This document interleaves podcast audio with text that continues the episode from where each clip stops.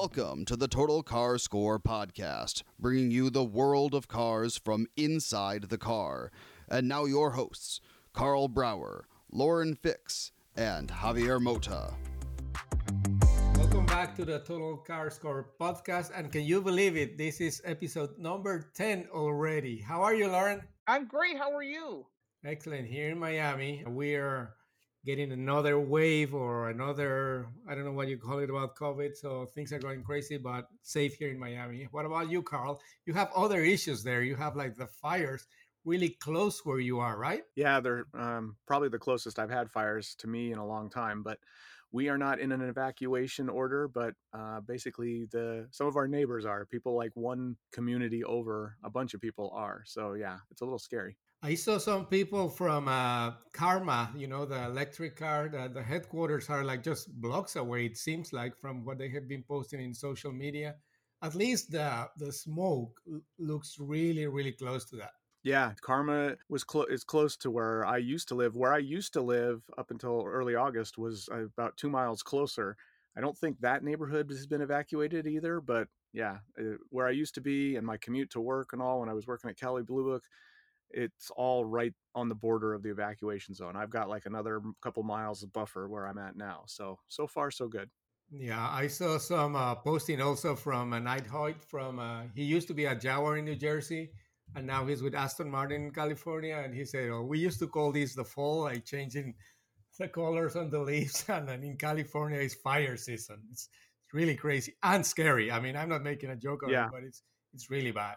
When we were we were there, uh, I think during the fires uh, last year with Audi, and I actually got uh, my lungs burned. It took uh, weeks for for I, so be careful, Carl. I mean, that's when you that's when a mask really can be your friend. Yeah, it's interesting. There, there's now a reason to wear masks beyond COVID if you're outside, is to is to keep your lungs from getting that stuff in it. Yeah, it's it takes long time to heal. Yeah, it's really, really do right. So anyway, when we were going uh, talking about what we were going to talk about on this episode, Lauren says, we already talked about the Hummer, but like my idea for this podcast was what cars or nameplates or mo- new models have been labeled as the killer of fill in the blank.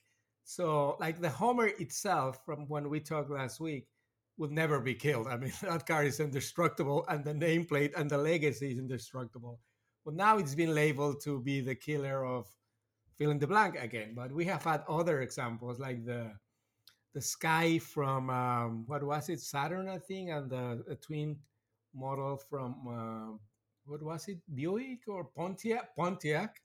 The, the Solstice was gonna supposed to kill the Miata. It, it died Pontiac before it so what, what are you what do you think about all this uh, Lauren? What, what do you think? Is is the Hummer gonna kill anything? Well, you know, it's funny when they say that the I think the Hummer was designed to go after the Cybertruck, but there's so many electric trucks coming out and we've got Rivian, and everybody's fighting for that same space. But how big is that space? I mean, it's like, why are we all fighting for a space that's not going to be a huge draw? I, it reminds me of the Chevy Bolt EV. Everybody said, oh, when it comes to market, the price is going to be really low, which it is. It's going to kill the Tesla Model 3 and it is less expensive and there's a dealer network and you get loaner cars and all the goodies and everything you get with any car except for the fact is they don't sell so I mean, it's funny. So we we used to say, uh, "Oh wow, I wonder how many Hummer, Hummer or no, sorry, I wonder how many Bolt EVs we sold," and everyone would say, "Both of them." yeah. Well, what do you see uh, as a killer car? What is new now that, that that draws your attention? That says like, okay, this is gonna take the space of this other vehicle. Well, I think with the Hummer, it's interesting because we know this truck movement has been going on on the EV side. So to me, it's not really about killing Tesla because no one's going to do that. Uh, no one's going to replace Tesla, but you might supplement Tesla's demand on the car side with a good executed, a well executed, serious EV truck. And so I think that's why you're seeing this massive rush to fill that void because there isn't one right now. I mean, he's got his Cybertruck coming. Allegedly. Be, yeah, allegedly. And it's probably going to be late because well, everything from Tesla is always late, but it'll be here at some point. And I think whether it's Rivian or GMC and Hummer or Lordstown or Bollinger, all these other guys that are out there uh, scrambling to get their pure EV trucks on the market feel like we don't we don't want to have to replace Tesla or be a Tesla killer. We can just be the truck EV brand before Tesla was a truck EV brand. And so that's the scramble that they're all trying to do. But yeah, there's a history, this history of, you know, hey, this is going to be the killer of that. How many times you, you guys both know how many BMW 3 series killer, killers have there been? Oh yeah, that's another one. That's another one. They've been targeting, uh, you know, every other brand's been targeting. And I think now it's a little more interesting. I think there are plenty of good alternatives for the BMW 3 Series, but for decades, everyone was trying to build the alternative and nobody was really succeeding.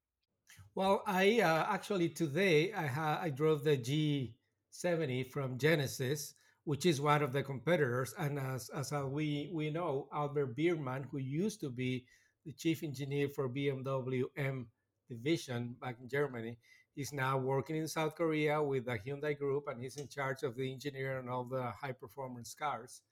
And he's responsible for pretty much every engine and like every setup for the cars. And the G7 is a fa- fabulous car, I think, and that's one of the competitors. So maybe you were referring to that as one of the cars that was mentioned to be one of the three series killers, and it's close. I don't know, maybe they don't have an M division yet, Genesis, but it's a pretty good car. By the way, I got a really bad flat tire today.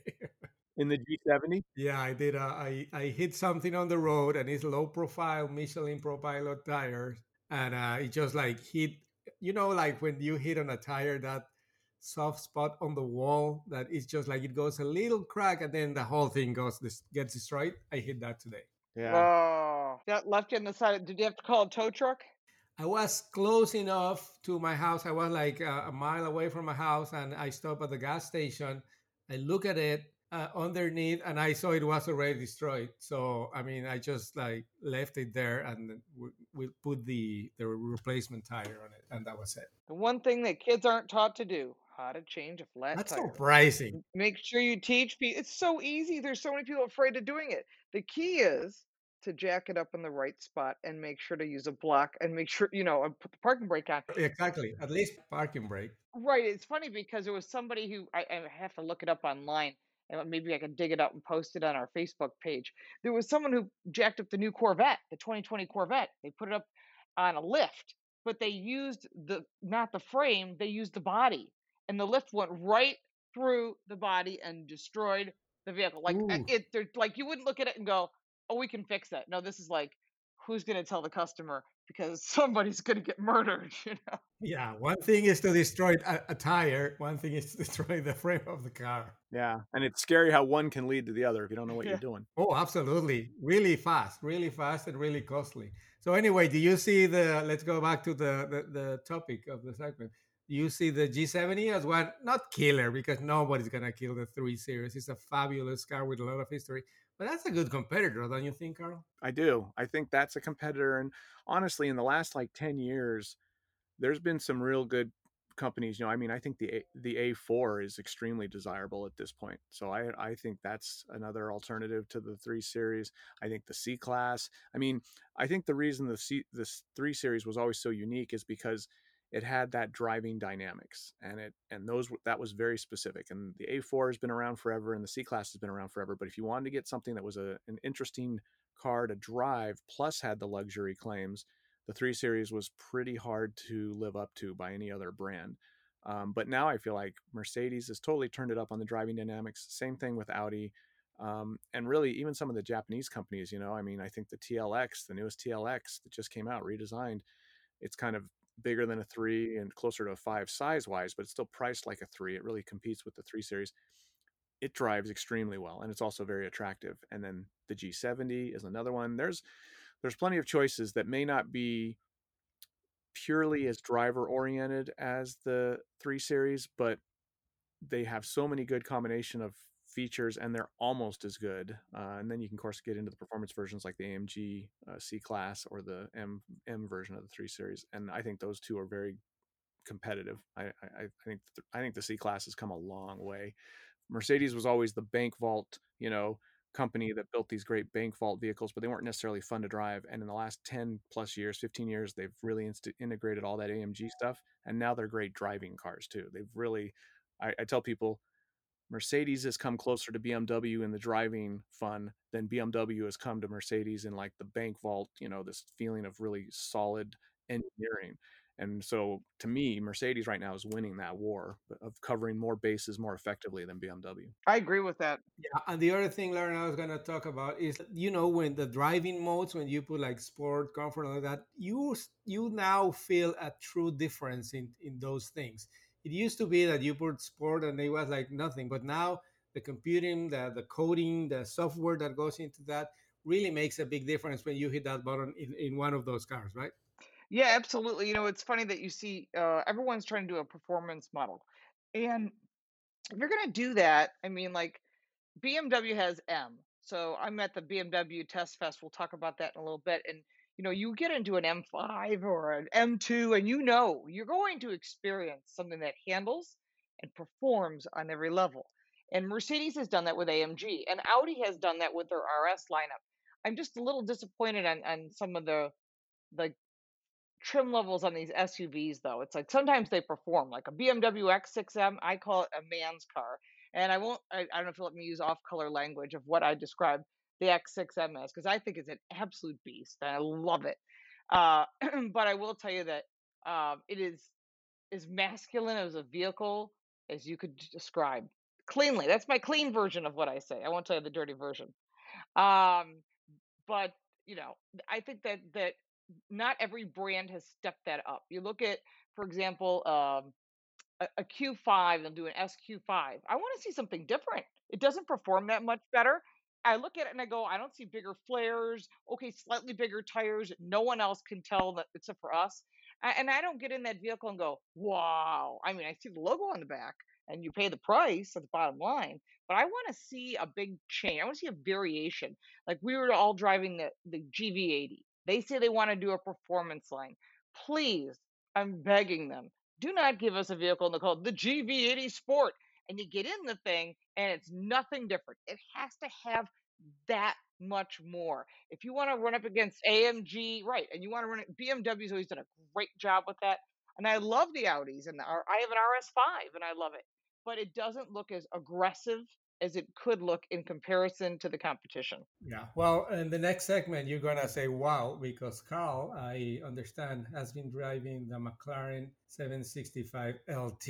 I drove the GT recently too. So I think you're going to say, wow, wow, several times in the next segment. We'll be back.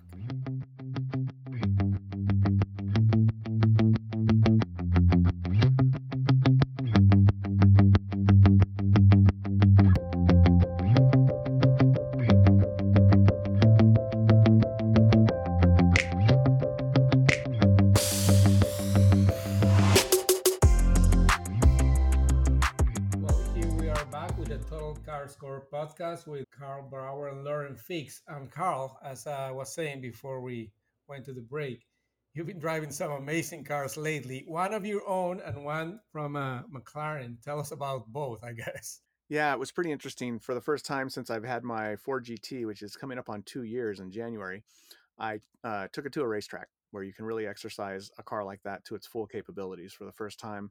Now, I've driven the Ford GT on a racetrack before, but it wasn't mine. It was a press car at the press launch. Uh, and I've driven my car and a press car fairly aggressively on on a public road in a safe way, of course, as you guys both know. Yeah, I believe you. but I was able to drive it pretty aggressively. But this was the first time I could do, you know, the kind of driving where you don't have to worry about people pulling out of a side road in front of you, uh, one of the local constabulary uh, finding you doing something you shouldn't do. So it's a whole different mindset when you're on a racetrack. And having the GT there was was really fascinating, honestly, because the track is Big Willow, which I know really well, Willow Springs, north of Los Angeles. So that wasn't an issue. I didn't have to learn the track, and I didn't really have to learn the car because I've driven it so much in the last two plus years. So in theory, it should have been the perfect track day. Well, then there's the third element. Uh, Lauren uh, knows about this too, which is you're driving around a car that's um, like a house in terms of value. Okay, it's worth mm-hmm. as much or more than most people's houses in most markets in this country. And you can get like track day insurance, and that adds a whole bunch more. That's a really expensive thing because you never tell them it. what you need the car insured for, and then you're going to have it on a track for you know anywhere from four to five hours. and you're going to pay a lot of money for one day's worth of insurance.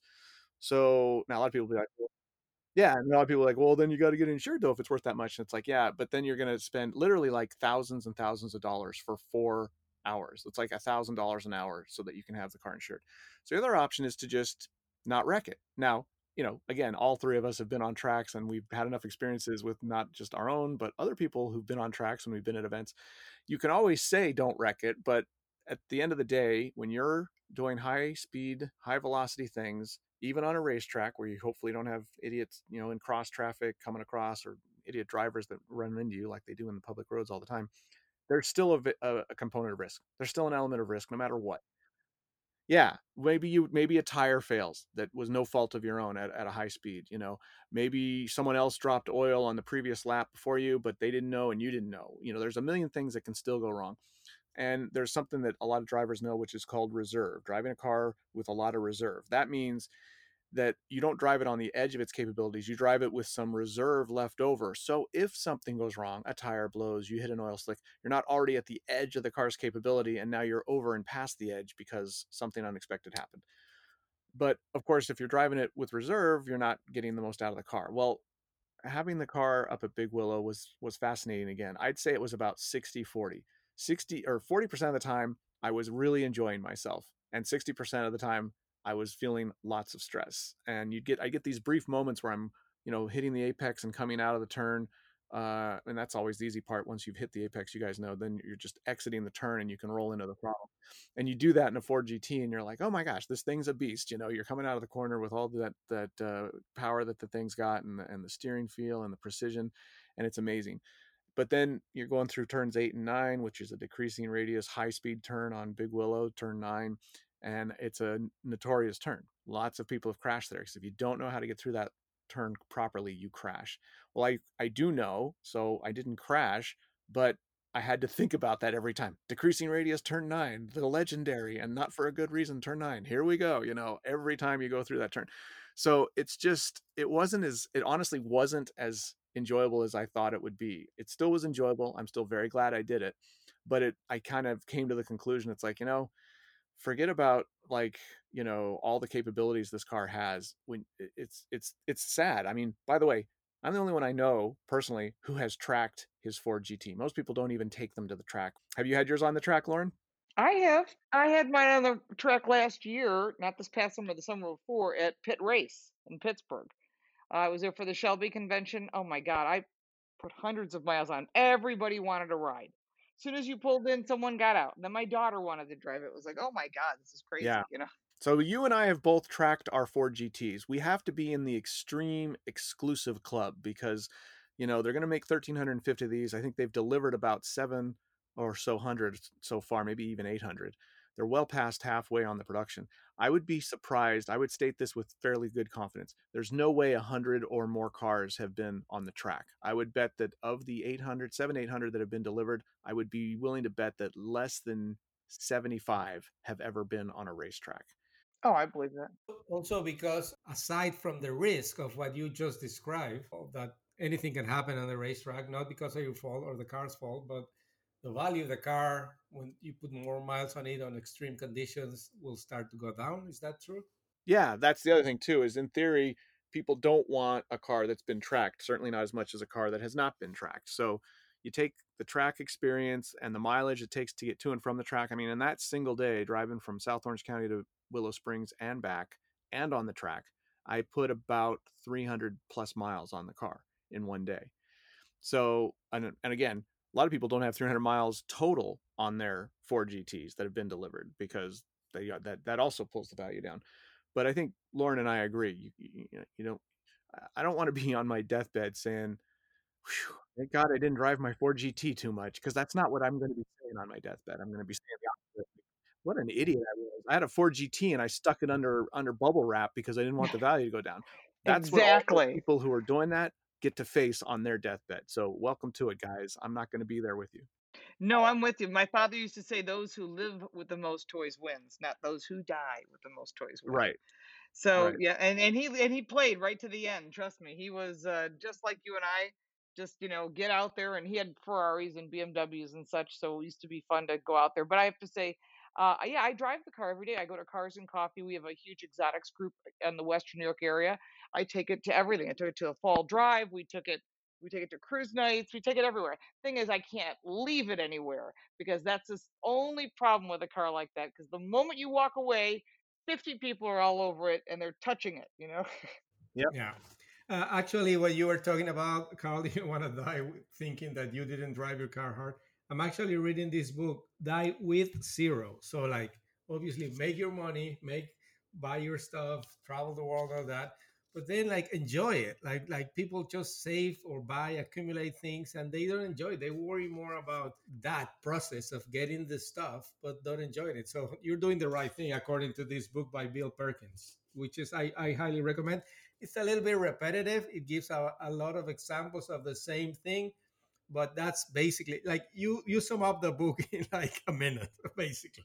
Yeah, well, and you know, I can give you the extreme short version of a former business partner I had, but he had two Ford GTs, both of them under 400 miles on the odometer because he literally had an OCD problem. It wasn't just like a joke thing. No, he like clinically had it and he was so concerned about something happening to them and he had both these two 2006 Ford GTs, red, white stripes, fully loaded, beautiful cars, both of them less than 400 miles. One had 180, one had like 300 and some. And he was diagnosed with pancreatic cancer, and seven weeks later, he was gone. Wow. Now, before that happened, I already had 10, 10 plus, 15,000 plus miles on my car. And he'd see me drive my car all the time. And he had his first one. And then he was like, you know, I can't handle driving this thing. I'm going to get a second one and it'll be my driver. Mhm. And then he went and bought the one with 300 and some miles instead of the his that had less than 200. And then he got worried about that one's condition too. And when he when that happened to him, it was like, you know, Carl, you already knew you were doing it right, but God maybe he just wanted just in case you had any wondering, any question in your mind, Carl, you're doing it right. you had your prime example in front of you as someone who wasn't doing it right. He died seven weeks after diagnosis of pancreatic cancer with not one but two sub 500 mile Ford GTs in his garage. And the worst part is the family doesn't know what to do with them. Right. That's the problem. Yeah, And then they're just sitting there and Yeah, that's that's very very sad in all aspects for the family, for him obviously, and for the cars that weren't enjoyed as they were supposed to be. And actually, about uh, going back to what hap- can happen on a racetrack, when I last year or the year before, I, I, lost track of time already with all this no traveling thing, but uh, I was within one month at two track events with Mercedes AMG, one in Germany and one at the Circuit of the America in Austin, where two cars were total. One because the the format that we sometimes test these cars is like lead follow. So we have a professional driver in the front and three cars behind it. So what happens, and in this case they had two groups. So when the group one started, and then went half of the way through the track, group two started their own lap. But then the car number three from group one was lagging behind, lagging behind. So they radio the driver of that car. I won't mention names. Um, and they tell, like, can you please catch up with us because group two is catching up to you and you're slowing down everybody. So the driver of car three in group one tried to catch up and right at the last corner, she couldn't handle it. I, I gave some information out No, you gave away. A, I I know who it is now. And, uh, Yeah. So the driver in car three, group one, lost it and hit the wall and destroyed the car. And the worst part about Oh. was like everybody was there, everybody saw it. But anyway, on the other event, No one wants to be that person. Exactly. Nobody wants to be that person. Well, even worse. In this case, I think it was a little bit of shared responsibility. Ultimately, you're behind the wheel and you're responsible, right? But if the person is trying to go at their own, like Carl was saying, don't drive beyond your limits or like drive with reserve for the car and for yourself. And when the driver starts to catch up because it's pressure from the other group, uh, so there's other a little bit of pressure factor in there. On the other case, we were in Circuit of the Americas. It had been raining. It stopped. The car has um, a drift mode, driving mode, and they told us, please don't touch that. uh, The track is wet. Of course, this person put that on and crashed it on the last turn again and- destroyed the car. Same person? No, no, no. Different person two AMG cars within three weeks that I witnessed destroy the trucks. It's it was Jeez, crazy. you sound like me. I saw I saw a person wreck. Uh, I know I, there's a person who used to write, but it no longer is around, and you know who this is too, probably too. Wrecked a BMW M3 into the bridge at Road America, and the following weekend I'm at Summit Point. We're all waiting to get into the Viper ACR, and I tried to be first in line, and I that person got in front of me. I was so mad. So I thought, all right, fine, I'll wait. I'll be second because I know this person had wrecked the week before. And he went out there and wrecked the Viper on the first lap, cold tires with an instructor in the passenger seat. Of course, I told the person at FCA, said, you know, that person worked a car last weekend too. And that was the last time we ever saw them. Yeah. Yeah, you guys, you guys know what the only thing worse than crashing a car at a press event and dying is? Yeah. What? Crashing a pre- car at a press event and not dying. I know. Exactly. that is so true. If you, Oh my God. if you I take never, yourself I out, you don't have to to face.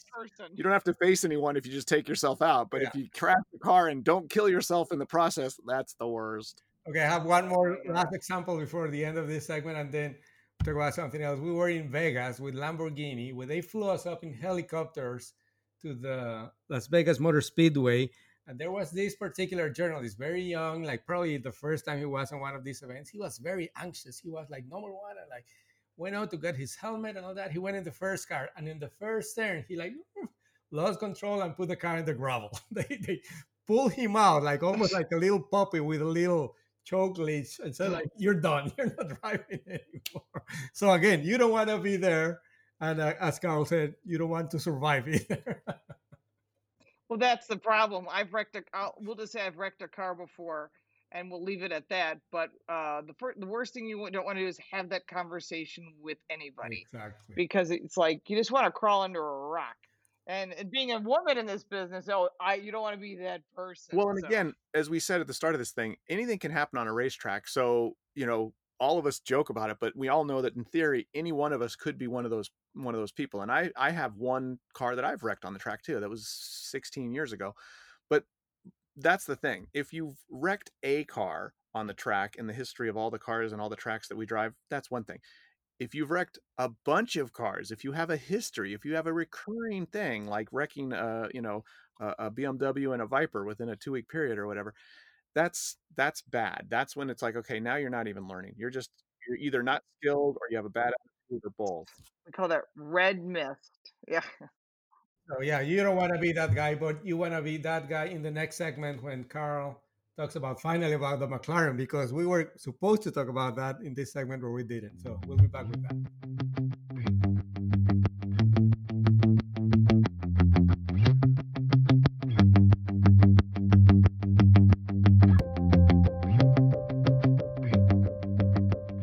we are back for the last segment of the 10th episode for the Total Car Score podcast. So, congratulations to all of us for 10 podcasts so far.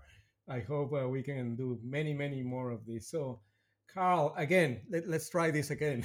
You drove the McLaren 765 LT. Talk about that one now, please. Yeah. Well, that's what I just got back from doing all day today. So I'm still fresh on the memory of that. And I took it to my favorite road here, which is a bit of a haul from where I live, but it, it's worth it. When I have special cars like a 488 Ferrari a couple years ago, I took here. I've taken my Ford GT down there twice, and I took a 765 LT uh, McLaren down there today. And it's uh, Palomar Mountain, which is kind of east northeast of San Diego, uh, south good good south uh, uh, chunk from where I live. But it's worth it because um, the road up and down the side of that mountain is really amazing. Uh, it's got it's it's kind of tight. If you have if you're looking for high speed sweepers, it's too tight for that. But it's if you've got a car that's really nimble, like a Ferrari 488 or a Ford GT or a 765 LT, it's almost the perfect road. And I drove the 765 down there, and this is remember a more track oriented version of the McLaren 720S. And the 720S is not like a slow car. When you think about it, it's like, okay, let's take the 720S and add horsepower and pull weight.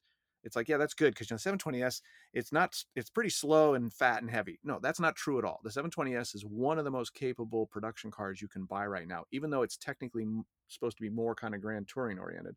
The 765 LT is the track oriented version of the 720S. and it weighs less, 176 pounds less, and it's got 45 more horsepower.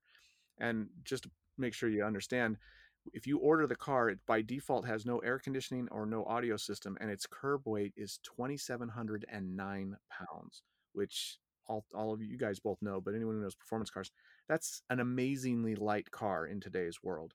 Now, for no cost, you can have the air conditioning and the audio system added back in. Pretty much everyone does. The test car I had did have those added back in, but I'm still betting that car weighs no way more than 2,900 pounds. It's probably like 2,850, 2,850 pounds. That's still incredibly light. And so you take that, and then you have 755 horsepower powering this car that weighs around 2,800 pounds, 2,850 and it's supposed to do 0 to 60 in like 2.7 seconds and it's supposed to have crazy numbers for like up to 124 miles per hour um, braking from 124 down to zero. It's um, 26 feet shorter than the M- M- mclaren senna and anyone who knows mclaren's knows that's their like super over the top track oriented car and this thing stops 26 feet shorter. So it's a very capable car and I was just wondering, okay, so it's going to be capable, but how abusive and and kind of raw is it going to be to ride in? And really, it's it's not bad. Uh, I think if you were on bad roads with like really bad potholes and stuff, which sadly more and more this country seems to have, I think it would get old quick. But most of the roads I drove today were in relatively or very good shape, and I think that alone made it fine. I didn't feel like I was being beat up at all. The only other thing is that it's more rigidly mounted. It's a mid-mounted 4-liter twin-turbo V8, and it's more rigidly mounted than in the 720, which means it's transmitting more of the engine's activity into the rest of the car. Like there is no damper between the engine and like the the uh, passenger cell where you sit. And as a result, you're feeling every vibration of that engine. And it was a little more buzzy than I'd like. The car is fast. It just it just rockets out of uh, turns when you roll on the throttle. It's got these Pirelli P0, P0 Trofeo custom made tires that Pirelli made specifically for this car, and the grip it offers is un- unbelievable. So the lateral G's, the ability to shoot out of corners, the braking capabilities, all of those things are amazing in the car. But it did feel a little more buzzy. And I think part of it is because when you have such a small displacement, to me, four liters divided by eight cylinders just seems like each cylinder is going to be small and that's going to lead to kind of a little more buzziness. Very european that's what europeans do they build eight cylinders but they don't have very much displacement.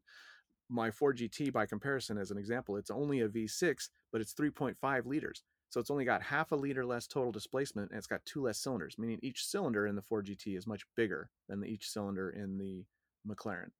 And that would probably be the only demerit that i would give it is that it was just there'd be certain frequencies, resonant frequencies that engine would hit, and there'd be a buzz that would travel both through the engine, and then it would cause things in the cabin to buzz, like panels in the in the cabin would be buzzing and stuff like that.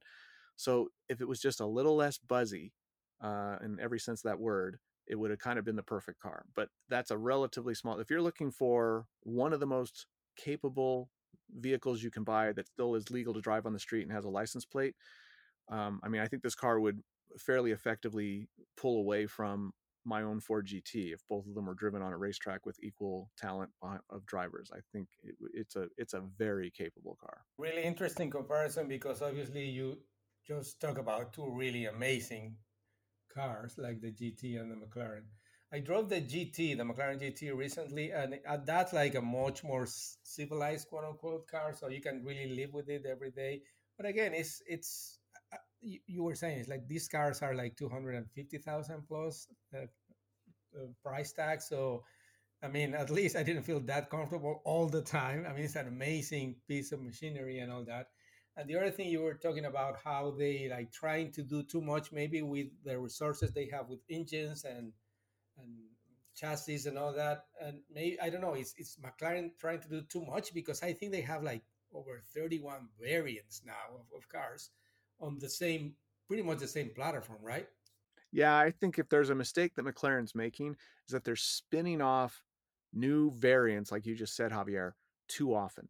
And I think I've actually heard this feedback through friends and friends of friends who are into McLarens and all, which is that it's starting to annoy the owners, right? When when the new hot McLaren comes out and you go buy it as an owner, and then that one's been replaced in anywhere from you know 14 to 18 months with the next new hot one, you start to wonder, well, why am I rushing out to buy these. They're starting to become like iPhones, really expensive iPhones. You know, the the the 765 LT that I had, it started at like 353,000, and the way mine was equipped, my test car was 428,000 dollars. And and everyone knows that the McLarens, there's two things that anyone being honest is going to say about McLaren.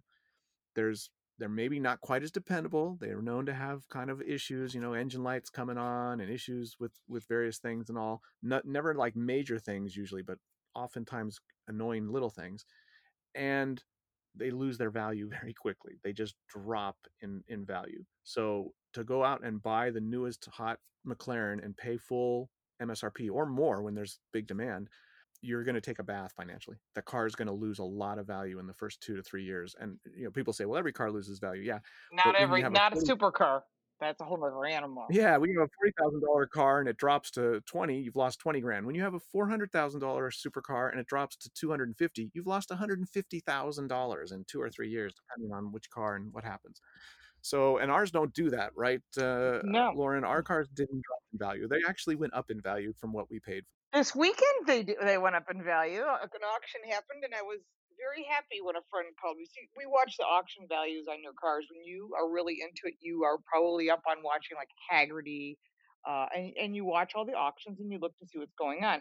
If you're going to buy a car for resale value, and before you buy a McLaren, and I will be totally honest with you, every friend I know that has a McLaren is selling their McLaren. And I know the dealer out of Illinois, and he won't deliver a car unless there's a representative there from McLaren to make sure the car is perfect because as a hand built car, they're fabulous. But when they became production cars, and like you said, they're splitting hairs trying to make variants and variants of variants, what they've done is they've produced a car that looks amazing but has a lot of issues. Uh, we, as I said, I'm part of this exotics car group, and we were going for a cruise, and brand new McLaren, it didn't even have a thousand miles on it yet. Windshield cracked for no reason, just sitting there. It didn't hit a bump. No, no, it was no stone. It just cracked. He called the dealer, and the dealer said, "Yeah, we'll, we'll come pick it up." So they did, and it was gone for weeks.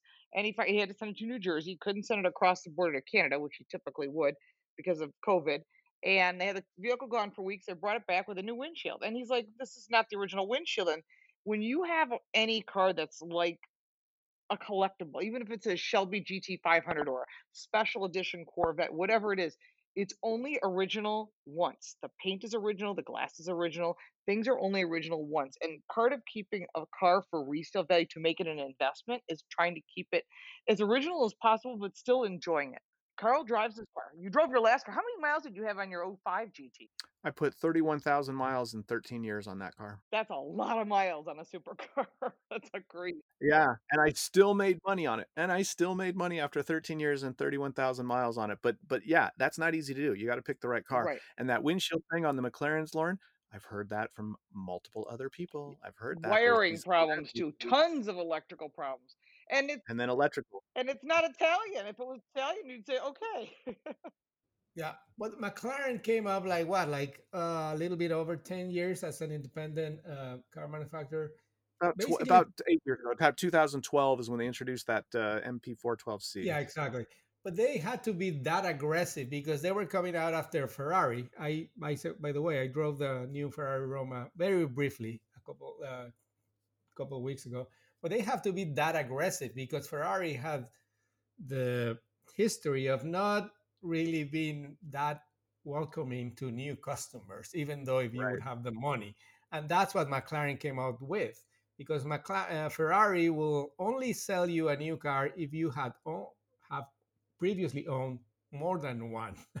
so I think that's why McLaren came up with this aggressive um, strat- uh, strategy to like sell cars as many as you can with different variants, try to please everybody, and maybe that is the problem. Yeah, I think that's part of it. I think they they the cars are technically very capable and very advanced. It, they're they're basically a high tech company, and they're very popular with tech people, like the Silicon Valley types. You know, the sub forty mm-hmm. year old wealthy uh, people who are into technology. That's McLaren's target. They're kind of basically like you could think of them as like the supercar Tesla. You know, Teslas that are supercars is what who McLaren's tries to be and they're very capable. And I just, again, uh, what I was doing on Palomar Mountain Road on a public road in a in a car that was not a race car but a publicly legal car to drive, it almost felt like cheating. And it was funny. There were a couple guys there with GT 500s with track packages that I'd met down there, and it wasn't even. I mean, it was funny. It was shouldn't have been funny, but it was funny when they tried to like chase me up the up the mountain. I just depends who the driver is, Karl. If I was behind you, I would have caught you in my GT 500. I'm telling you, I mean, one of these guys is really good. I mean, he's been out at the racetrack and all in his GT500 and in his uh, Corvette C8, and he he can drive. And he was just like, yeah, I, you know, I was I, I was asking him afterwards. I was like, so were you trying, or you just didn't want to get too close to me? He's like, no, no, I was trying. uh, there's no way to keep up with that car. so, so but the, your GT is a better car, I think. The GT be, the GT would be very interesting. And again, if I were going to compare the two, both of them have you can tell the super stiff chassis, the incredibly good steering feel, very good brakes. Where the McLaren has the advantage is that it's probably about 200 pounds lighter. It probably weighs, yeah, a good 200 pounds less than my Ford GT, and it has more power. It's rated at 755, and my car's rated at 647. So What's it's got the weight though? horsepower. So its horsepower to weight ratio is a big factor as well. Yeah, yeah. So that's you know if you if you had both those cars on a track and you were doing lap times, you know. Now again, what's interesting though is that the GT, the way that the GT makes power with that larger displacement V6, in my mind, is more rewarding. It's uh, it makes a better sound, and it's so funny. Everyone yells about the Ford GT having a V8 and then or having a V6, and then the McLarens have V8, so no one says anything. That V8's buzzy it doesn't make it doesn't make a terrible sound, but I don't think it sounds better. I think it sounds a little worse than the Ford GT. And then there's just again, I'm not in. I don't like small displacement engines that's that spin and buzz. I like big displacement engines that don't have to spin because I got more torque because there's more. Mm-hmm. Yep, I'm with you. So Lauren, you're also you're also at the racetrack, right? This uh, week, uh, maybe not as powerful or expensive cars, but well, I don't know. We got some pretty expensive cars. Uh, I'm here at a BMW uh, test event. So uh, once a year, sometimes twice a year, BMW will bring us out to show us their newest, coolest, hottest vehicles. And the first vehicle that they, they want to really showcase to us was the new enhanced BMW 5 Series and the M5. So that's pretty cool. And it's obviously redesigned. It has a larger screen that doesn't make it more performance oriented, but it does have a 48 volt architecture, which makes it almost like a mild hybrid. So they're giving you the hybrid boost for the 540 models, and of course, you can get the plug in versions. Uh, and it's going to change the horsepower rating, not dramatically, but enough that it it feels more. I hate to use this word, but zippy might be the word. um, so that's one of. them. But then they get into this expensive car, and this is where if you've got unlimited cash and you're thinking, I want an SUV, you think, okay, Bentley, maybe a Lamborghini Urus. I don't know, there's a million cars. Well, BMW says, well, hold on. We have the Alpina XB7. So I'll be driving that. I'll have a review posted uh, very soon. But it really, they're claiming it's superior driving experience, outstanding delivery, $141,000 plus nine options. That's a lot of money for a daily driver. But I mean, of course, it's nothing but the best and the ultimate of anything you can think of luxury. It's very much along those lines of, I have a Bentley, I have you know a Rolls. It's very except this thing can actually have some performance to it. Uh, and then in addition to that, you know, of course, it competes with uh, the Land Rover Range Rover Autobiography, the long wheelbase, the Mercedes-Benz Maybach, the GLS 600, uh, and the Audi RS Q8, which I really love that car. I just, it's just so sexy uh, and the Porsche Cayenne Turbo, and I own a Porsche Cayenne, so it's I'm going to be a little biased. So I'm, but I will give you the honest truth. I, I think it's going to be an amazing piece as far as fit and finish and quality, and that's really what Alpina is about. Nothing but the best of the best from the BMW lineup. So there's a lot of Rolls type of hand built components in that. And the one thing I know Karl and I would love, love, love to play around with is the new 2020 BMW M2 CS. So it's a. I want to play too. yeah, you want to play too on the track? Come, come play with us. Uh, zero to sixty three point eight seconds, four hundred and forty four horsepower with four hundred and six pound feet of torque, top speed of one seventy four because you know that that's mechanically stopped because otherwise we'd be maxing it out on the track, never on the street. But it's got the adaptive M, suspen- M suspension, the big M brakes. Of course, they're red. It's ceramic brakes, 19 inch alloy wheels, modified exhaust, but like everything's carbon. Like the carbon list is crazy. The roof is carbon. The spoiler's a carbon. The engine hood is carbon. The front spoiler, the rear diffuser, the mirror caps, the center console, the door handle cover, the steering shifter. It's like, okay, they want to look carbon crazy, but this is going to be a blast to drive. Now they're coming in later uh, this month of November. $83,000. They're going to sell the heck out of these things. Now, that may seem like a lot of money for the average person, but people that buy these cars are putting them on the track. They're absolutely driving these things. They're not on the street fine, but on the track, absolutely. Well, uh, once again, we went uh, a little bit off script, but I think it was very interesting conversation, like always with you two. So looking forward for those reviews. And Lauren, uh, obviously you will check out your YouTube channel. And Karl, you you're like relaunching or like doing something new on YouTube too.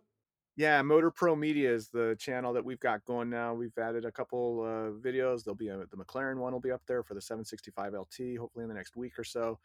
And uh, yeah, that's just one of the many things that I'm I'm doing right now, besides this podcast and some other stuff. But yeah, having some fun on YouTube. Car, I'm Car Coach Reports are pretty easy to find, but we're all going to get together soon. Uh, more events, more driving. Uh, I know that uh, you're going to get to go to the Hyundai N line. I am quarantined in New York State. Ugh. That's too bad, Lauren. So have fun without me. okay, we will, but and we will talk again with you two next week. So thank you very much again, and see you soon. Thank you for listening. For more, check us out online at totalcarscore.com.